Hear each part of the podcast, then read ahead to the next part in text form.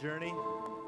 Uh, gl- glad to be with you today as we continue to dive into our series called Faith During Faithlessness. And today we come to chapter 9 of Second Kings. And as we do, we're going to look at a king that starts out well, yet his story concludes with an ending where we can honestly say, I wish it didn't happen that way. His story is kind of like watching an action packed thriller movie because there's a lot of action, there's a lot of fighting, there, there's a lot of battles going on. Maybe it's like watching the Mission Impossible series where just one thing after another, high intensity. Or maybe it's more, more like the, the uh, Fast and Furious series because this king's driving his chariot is actually described as driving like a maniac. Maybe he would be playing the role of Vin Diesel in that series, the one in charge, the one taking names, the one going out and getting things done. Now, this would be a movie where the main character is just taking down the enemy all throughout the storyline. And then, in the final scene, in the last frames of the film, he loses it and the enemy wins, and there is no sequel in, in the works. So we're left watching this, we're left reading the story, and we go, No, come on, really? You're kidding, right? Well, I mentioned at the outset of this series through Second Kings that this book is full of tragedies, and today we want to look at one of them. Because not everything in this book is rainbows and unicorns. Today is a story of a king who failed to live faithfully, who failed to lead, lead wisely, and in the end, it's a story where, we're, where we just go, Oh, I wish it didn't happen that way. And it tells the slow slide of the people of Israel into exile. So today we're going to look at a king named Jehu. And you're probably going, Jehu? No, Jehu. That's, that's his name king of Israel, J E H U. Now, both, both the prophets Elijah and Elisha uh, were God's instruments that he used to warn kings about being faithful or unfaithful. Now, during their, their time, they warned a king named Ahab, who was evil personified, just a, a bad dude. They warned him that, that he would, and his descendants, uh, would be wiped out from the throne. And, and Ahab was just a sore spot in the history of Israel because he lived far from God. So that was previously. Now we come to chapter 9 of Second Kings, and God uses this king named Jehu to bring about that judgment on the family and descendants of Ahab. So, this morning in, in this message, we're going to look at two different things. One is the anointing of, of Jehu as king and how God used an unnamed prophet to do so. And then the, aban- the abandoning that follows his abandoning of God's ways and the one who actually called him to be king.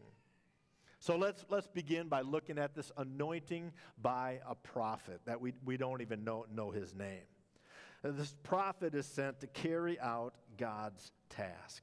So we pick up in chapter 9 of 2 Kings, verse 1. The prophet Elisha summoned a man from the company of the prophets and said to him, Tuck your cloak into your belt, take this flask of olive oil with you, and go to Ramoth Gilead. And when you get there, look for Jehu, son of Jehoshaphat, the son of Nimshi. Go to him Get him away from his companions and take him into an inner room. Then take the flask and pour the oil on his head and declare, This is what the Lord says I anoint you king over Israel. Then open the door and run. Don't delay. So God sends this prophet from this, what, what they call a, a company of prophets, or other versions say sons of the prophets. These were kind of like uh, training grounds and training schools at various locations. In their day, it'd be like going to a Bible college or seminary on steroids because it was an intense time where they would learn to minister and serve the Lord, to how, how to fulfill this vocation of being a prophet. So, this pro- the initial prophet Elisha takes one of his disciples and tells him to go do this task. And it's really a, a beautiful picture of what discipleship looks like. Because if you re- remember back a couple weeks when we introduced this series, we talked about Elijah. And Elijah uh, had a disciple named Elisha. And at the end of Elijah's life, he kind of passes that mantle of leadership, passes the mantle of being a prophet to Elisha. And Elisha picks up that mantle and he runs with it, and he takes on the role of being God's prophet. So now, here in chapter 9 of 2 Kings, we see Elisha essentially doing the same thing. He's taken one of these students from the company of prophet, prophets from one of these schools, and he's saying, I want you to go do the work of a, of a prophet. And he is empowered to do so. So Elisha, too, is, is a disciple maker. He equips, he empowers, and he releases others to do the job. And for this unnamed prophet, his classroom study is done. You know, the book work's over. Now he's get, now he has the, the in-person internship, as it were, and he says, go and do. Step into the role that God is calling you to do. And as, as I look at that, I, I think about our lives, and sooner or later, we have to go beyond the classroom and beyond, beyond the Bible study. Because faith is really a verb, isn't it? It's an action. It's something that we do. It's something that, that we live out. And there's times where we just need to step into our role of being that Christian, of being a Jesus follower, and live it out in ways that other people can tell, so that other people can see. So, this particular prophet's ministry, his calling, is to go appoint a king. Now, that was often the job of a prophet in, in the Old Testament, and they would do so by anointing with oil, pouring oil on the head. In fact, Israel's first two kings, um, Saul and David, were anointed as kings by a prophet named Samuel, and he would pour the oil on the head. So it's the same scenario here. And then the prophet explains why God had, has chosen Jehu and for what purpose. So he goes on to kind of describe his job responsibilities as king. So we pick up in verse 6 of 2 Kings 9. Jehu got up and went into the house. Then the prophet poured the oil on Jehu's head and declared, This is what the Lord, the God of Israel, says I anoint you king over the Lord's people. And here's his job description You are to destroy the house of Ahab, your master, and I will avenge the blood of my servants, the prophets, and the blood of all the Lord's servants shed by Jezebel. The whole house of Ahab will perish. I will cut off from Ahab every last male in Israel, slave or free. I will make the house of Ahab like the house of Jeroboam, son of Nebat, and the house of Baasha, son of Ahijah. As for Jezebel, dogs will devour her on the plot of ground at Jezreel, and no one will bury her. Then he opened the door and ran. You know, I'm not sure why, why Elisha tells this prophet, you know, get the job done and then run away. But, you know, he does it. And if I was this prophet bringing that kind of message to this king, you know, here, here's what God's calling you to do wipe out this family, I would probably, you know, do my job, say what I got to say, and I would probably run away too. But that's what this prophet does. He just runs, runs away. A couple things I want to point out today about this anointing. This anointing was God's task done in God's timing. Now, Jehu, like I said, was, was to take out the descendants of Ahab, and he was going to basically d- destroy his, his dynasty because Ahab was just was far from the Lord God and his wife Jezebel uh, was far from the Lord as well. So he would avenge the, the blood of the Lord's prophets that, that Jezebel killed and wiped out. But Elijah prophesied that years before. Years before Elijah went to Ahab and said, This is what's going to happen to you and, and your family. In fact, back, back in 1 Kings chapter 21 is when we first read about it. And, and here's, the, here's, here's how it's worded with the encounter with Elijah and Ahab. So Ahab says to Elijah, So you have found me, my enemy. And Elijah answers, I have found you because you have sold yourself to do evil in the eyes of the Lord. And then he goes on to say what's going to happen. I'm going to bring disaster on you. I, I, will wipe out your descendants and cut off from Ahab every last male in Israel, slave or free. I will make your house like that of Jeroboam, son of Nebat, and that of Baasha, son of Ahijah, because you have aroused my anger and have caused Israel to sin. And also concerning Jezebel, the Lord says, dogs will devour Jezebel by the wall of Jezreel. Sounds familiar, right? That's exact, exactly what this unnamed prophet told Jehu to do. And then it ends in verse 29 I will not bring d- this disaster in this day, he says, but I will bring it on his house in the days of his son. So God's timing for this is carried out years later. In fact, 12 years pass before this, this by the time this initial prophecy is given, by the time it's completed. You know, God's, basically, God's quiet ways for the moment are over and judgment time has come. And Jehu is God's instrument to carry out his judgment on Ahab. You know, God's timing can be a challenge, right? Most of us would have given up on God's plan by that point. I mean, 12 years, a dozen years have gone by. You know, if, if we felt God calling us to do something and 12 years later it hasn't happened, we'd probably be checked out by then and doing our own thing. But you know, you know, think about the times where God has moved in your life. Where, where it's been evident that, yeah, this was a God thing. Have those times ever matched up and lined up with, with our timing? You know, does God's plan ever match up with our timing? Does, does our plan ever match up with His plan?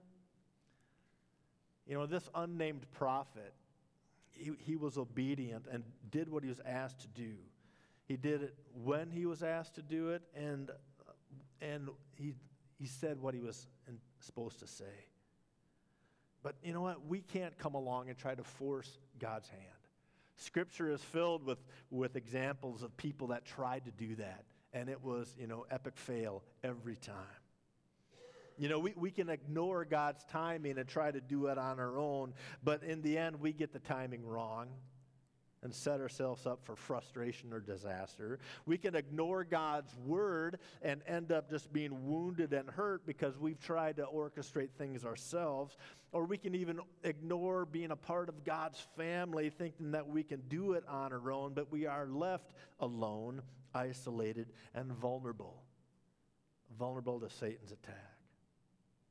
Well, this anointing was also God's task, and it was based on God's truth, on God's word.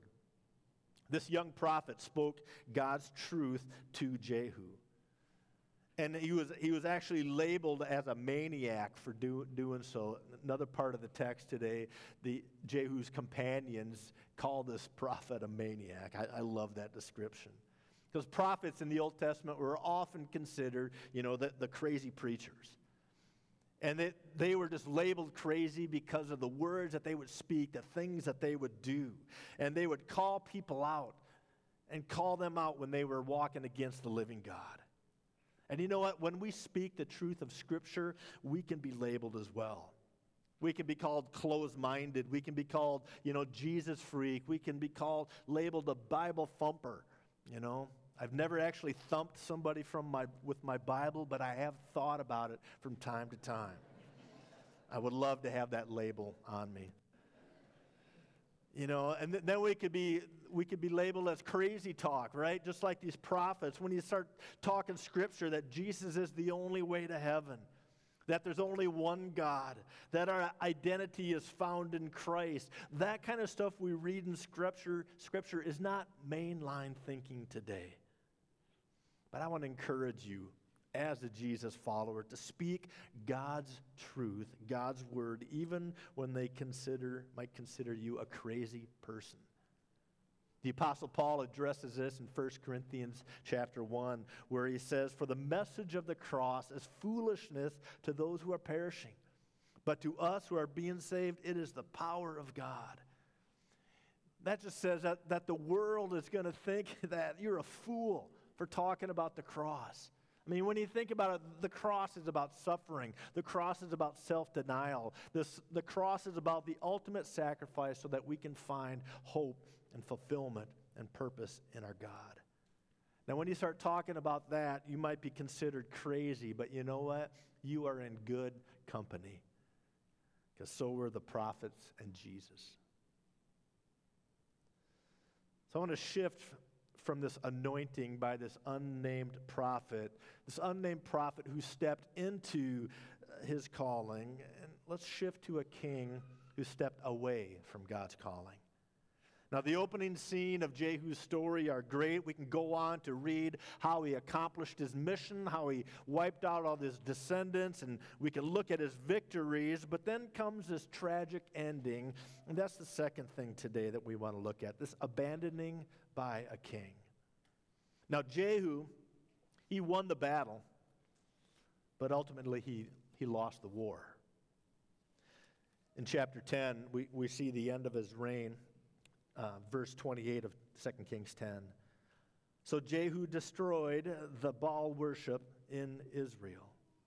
However, he did not turn away from the sins of Jeroboam, son of Nebat, which he had caused Israel to commit the worship of the golden calves at Bethel and Dan.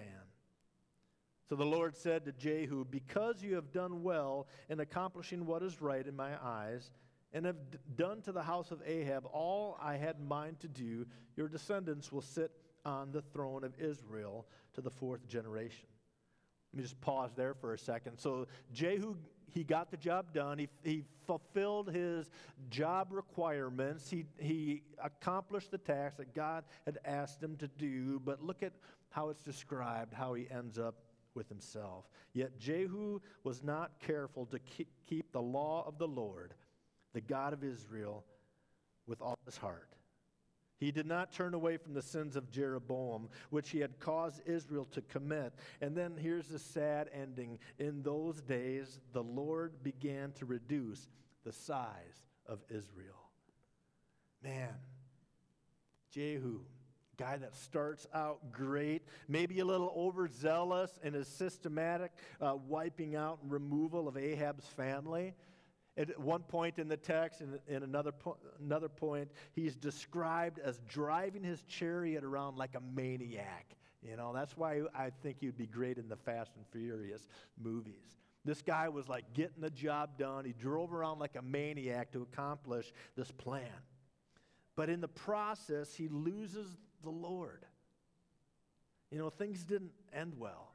So basically, he, he accomplished his military mission, but he failed in his life mission.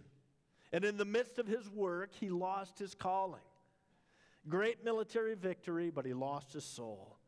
And you know what? That type of problem is not limited to Jehu's area.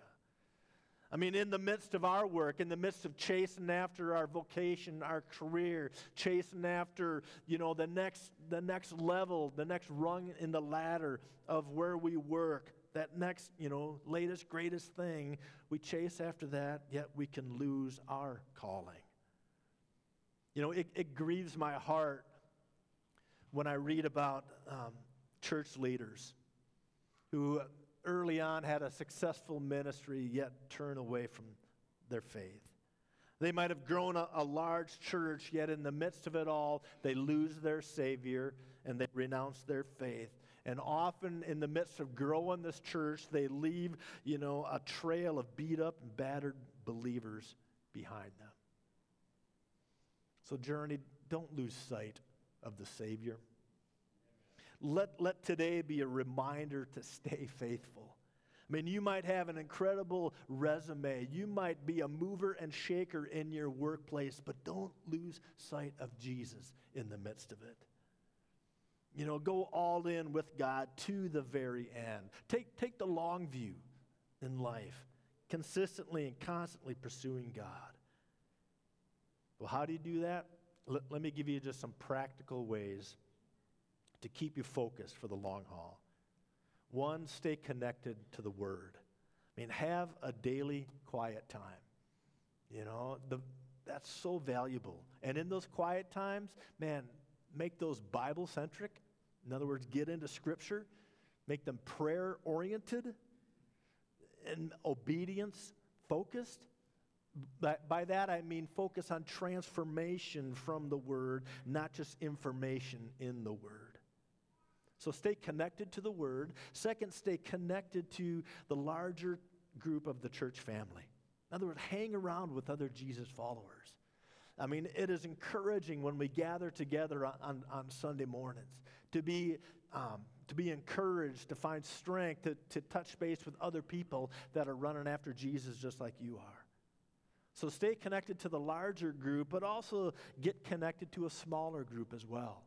Maybe that's a, a midweek life group or it's, or it's an, an accountability partner or two that you can regularly meet with those people, be vulnerable, transparent, and real with them, and pray with them. So get connected to the larger group, get connected to a smaller group, and then lastly, get connected to a ministry. Get connected to the ministry that God has called you to. And when we begin to take our eyes off of ourselves in a ministry, when we, when we begin to become other focused and encouraging others to, to reach their potential in Christ, man, that is a boost to our own faith as a result. So, this guy, Jehu, he, he started out on fire for the Lord, yet ultimately, it's a story of a man who walked away from the living God who let culture around him pull him into that world's pagan belief. You know, he, it, it says he destroyed the Baal worship, yet he still allowed the worship of golden calves. You know, so he did one thing, but he allowed something else to remain. And, and maybe you know people in your life that once followed Jesus but have walked away. I, I know people that, that I've rubbed shoulders with over the years that have done that. One, one of the guys was, was a colleague of mine at a church that I pastored in Wisconsin. I mean, we worked side by side, shoulder to shoulder for years. And then, and late, then later, at, after I left uh, Wisconsin, I learned that he divorced his wife and just kind of, you know, went back to worldly ways. And I'm just like, oh, I hate when I see that happen. There's men that I've discipled repeatedly over and over again that have ultimately turned their back on Jesus and went back to worldly ways. And it's like looking at Jehu, I, I think and I see those, the, that happen, and I go, I wish I would, that wouldn't have ended that way. But I've also seen examples of men and women in my life who've stuck with it for the long haul. There was this faithful saint named Kathleen uh, who was at the church that, that we pastored in Wisconsin. And, and Kathleen, I mean, she was old when I got there, you know, and she was one of those saintly old women. I mean, she couldn't hear a thing, she couldn't see a lick, but man, she was a prayer warrior. And, you know, as she aged in Jesus, she was my go to person when I needed prayer. So I would, I would I would get together with Kathy, Kathleen and kind of shout in her ear, Kathleen, you know, can you pray for this? And I know that she would, she would be lifting that up in prayer. And she was faithful to the very end of her life. There's my friend Jeff, who was uh, diagnosed with a rare disease. And even though God took him home early, he was a faithful Jesus follower to the very end. He never lost hope. And to the very end of his, his life, even though it was ended early, man, he continued to talk about Jesus to the very end. There was Ralph in one of my early ministries who, is, who uh, built houses for a living. And, and within every house that he would build, as he was putting up the walls, he would write scripture on the studs before he drywalled it.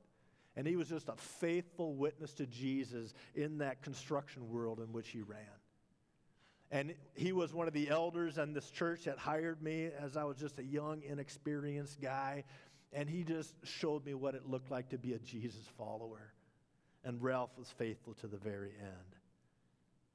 You know, maybe you can identify those men and women that have stayed faithful to the very end. I want to bring it back around this morning as we close to this anonymous, unnamed prophet who stepped into his calling.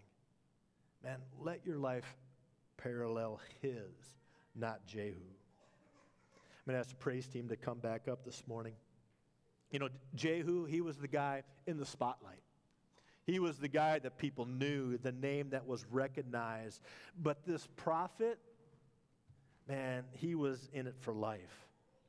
And I really think this anonymity of this prophet story is a lot more beautiful than that of a king with all the military victories and on his resume. So the hero in this story, and it's not Jehu. The hero is this unnamed disciple of Elisha, the one who stepped into his calling, did a hard task of go talking to a king. He did his job and he ran away.